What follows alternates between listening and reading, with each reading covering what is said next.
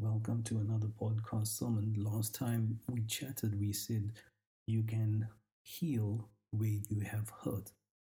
And I hope that has been a blessing to you, and I hope you've spent some time thinking about that, because the places where we've hurt the most are the places that we can bring healing. See, you can't lead where you haven't followed. You can't lead where you yourself have not had breakthrough before. In the areas that you have faced and you have understood, if you've gone through grief, you can help somebody else through grief. If you've been married, you can help someone else who is going through challenges in marriage. If you have children, you can help someone else facing those challenges. In other words, if you are not married, you can't give marriage advice. If you do not have children, you can't give advice about how to raise children. So in the areas that you have hurt is the areas that you can heal, is the areas that you can bring healing to other people. Another important thing that we spoke about is that you don't stop when you are tired. You stop when you are done. You don't stop when you are finished. You stop when you are done. Jesus did not stop when he was tired. He stopped when he was finished.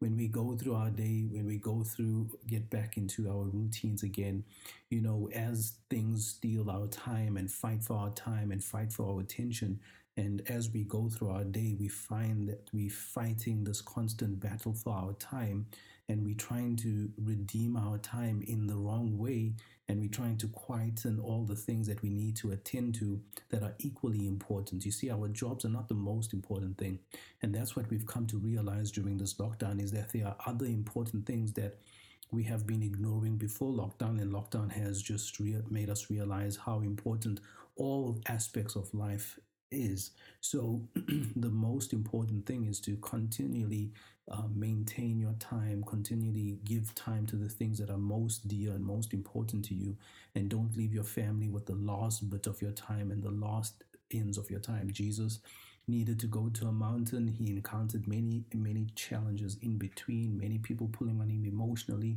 people pulling on him left, right, and center. He had lost a family member. He was emotionally distraught, yet he found himself in a place where he could minister peace to those who were hurting. He could minister to those when he needed ministry. He could pray for those when he needed prayer.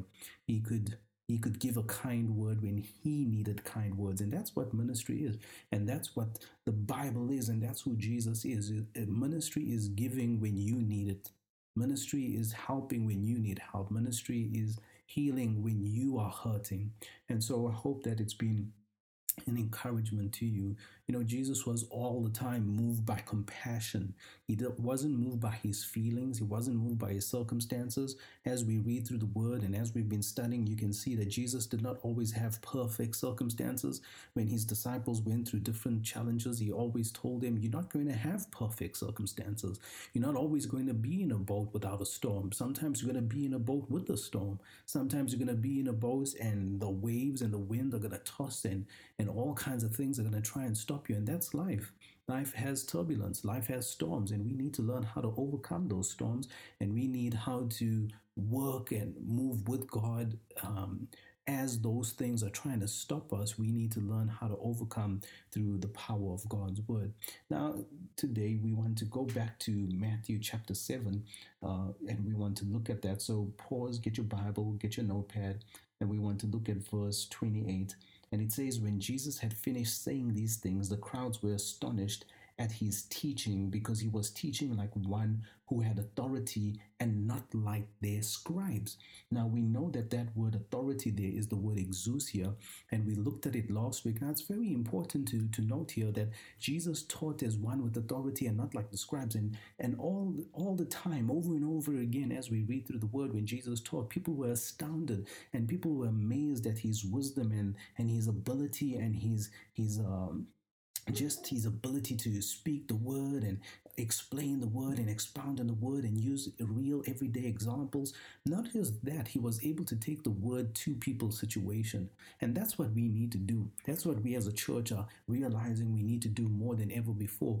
We need to take the word to people. We need to break down the word in such a way that it applies exactly to the person we are speaking to. In other words, if somebody is cold, give them a blanket. If somebody is hungry, give them food. In other words, don't give people scriptures they don't need. Don't just teach people things for teaching people things' sake. Teach people what they need to hear.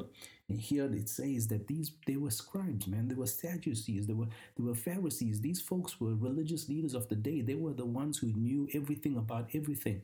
They did not have Google in the day. They had Pharisees, they had Sadducees, they had scribes. Who needed Google? You had these folks to tell you everything you ever needed to know. And so people, whenever they needed information, they didn't need to go to the library. They went to the Pharisees and the Sadducees. Now, these folks knew everything about everything. And here we see Jesus, a very simple man, a carpenter's son, no incredible extravagance around him. And when he taught in such a way that it showed up the main people of the day, because Jesus was not just trying to be smart. He was not trying to outsmart and outwit. He was trying to be real. He was trying to be compassionate. And when we can get to the place where we get over ourselves, and when we can get to the place where we get over the fact that, we're trying to be better than the world, and we're trying to do all that, we're trying to be real. We're not trying to be better. We're trying to be real. You understand? So we need to express this word with the wisdom that God wants us to express it with. But you can't have life if you don't have running water. We heard this many times before. Don't drink from stagnant pools. Drink from streams that are flowing. Drink from freshness. And when you are drinking from freshness, then you will produce freshness. You can't produce what you don't have. Nothing that's in you can come out if it's not inside. You can't have anything come out that's not on the inside. You can't have love come out if love is not on the inside. You can't have compassion come out if compassion is not on the inside. Jesus being moved with compassion. He was moved with compassion because compassion was on the inside of him. So we need to move in compassion in this time. We need to have a heart for people. We need to have a heart for the kingdom of God. We need to realize that lockdown is not just about us and our being uncomfortable and our fear and our worries. There's a whole world out there. Corona almost took out the entire world. Guess what? It might have been Corona in the world, but there's going to be something that's going to end the world. Now, the gift of life is Jesus Christ. The gift of Jesus Christ is eternal life. And we need to get compassionate about this message. Now, exousia, right? Jesus taught with exousia. And that's just also reminding us, as we said last time, talking about mental strength. Now, your body, as 1 John 2 tells us, as your mind is strong, so your body will be strong. Beloved, I pray that you prosper in all things, even as your soul prospers. You can't prosper in all things and in your body if your soul is not prospering. You can't improve your life if your thoughts are not improving. You understand? So you need to work at your thought life. You need to work at having time in your thoughts. You see, one of the things about being harassed in our thoughts is it harasses us and makes us feel as if we don't have time for anything else. And that is the enemy's number one tactic, is to harass us mentally that we feel like we don't have time. So in that situation where we're dealing with, instead of being patient with the other person we're dealing with, we lose our patience because we feel like we don't have time. You always have time. You always have time because God is on your side.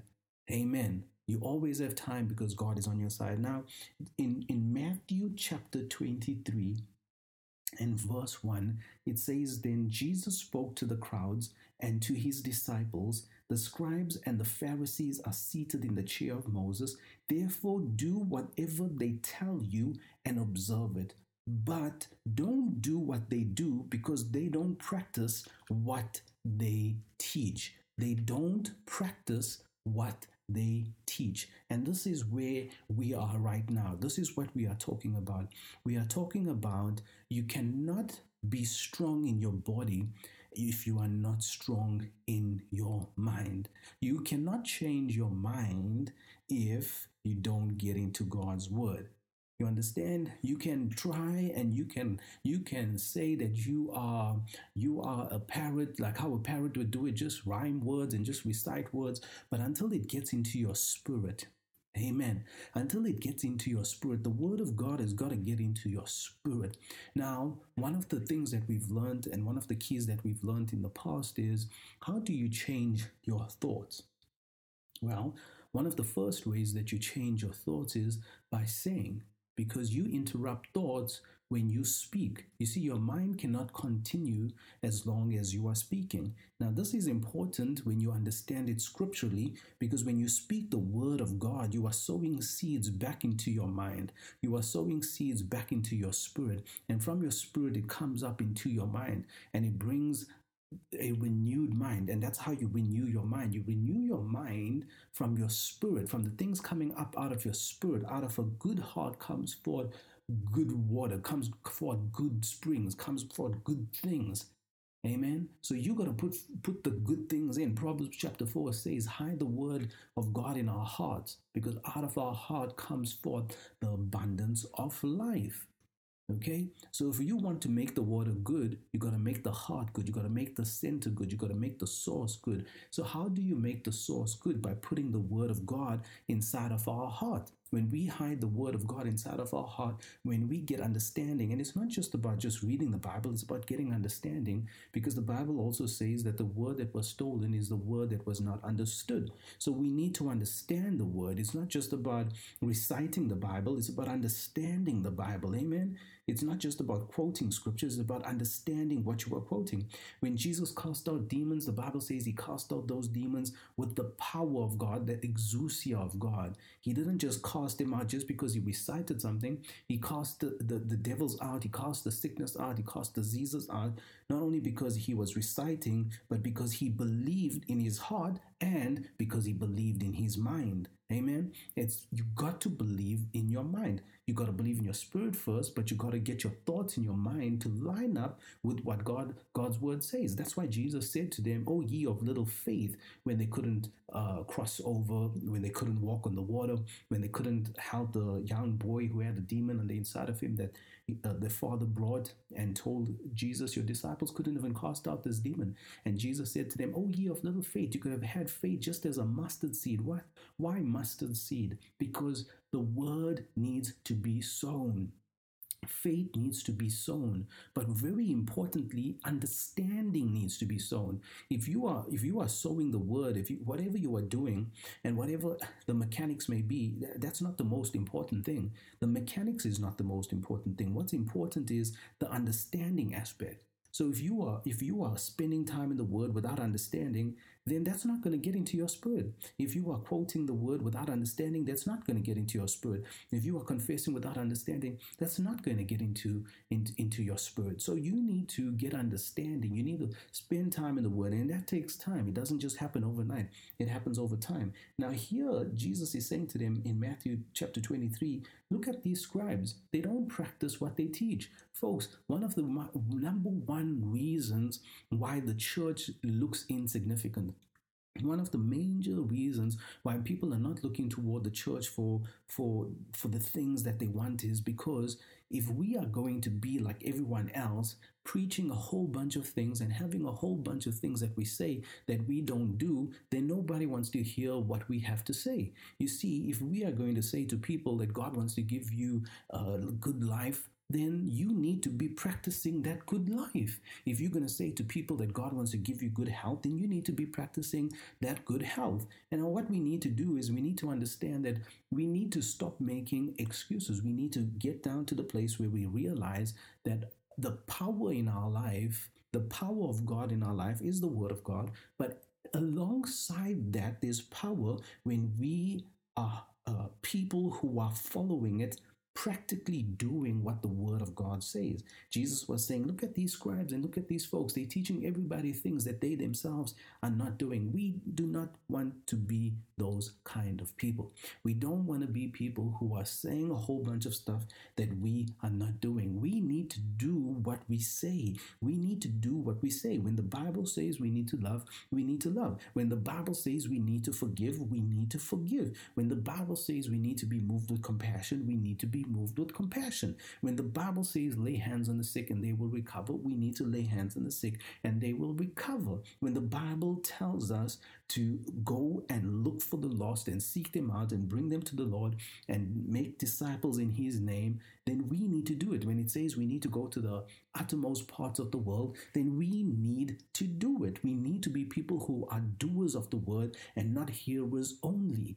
It is the most important life to have is to be a hearer and not a doer. We need to be doers of the word of God. More than just doing the right things and looking right as a Christian. We don't just want to be Christians who look holy. More importantly is that we need to be Christians who are exercising our authority.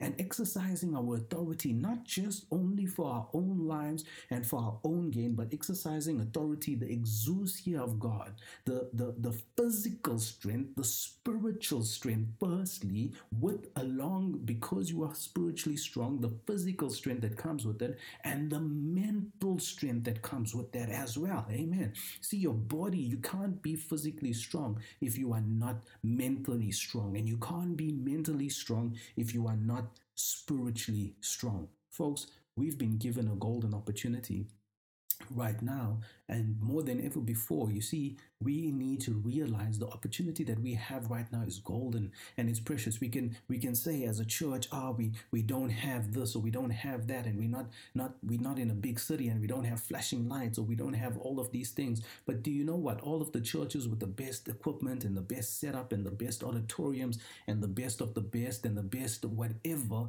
guess what? All those churches' doors are closed right now. So what does that mean? The doors of the buildings are closed, but the church is very much alive and open. So what we need to see is that we've been given a golden opportunity.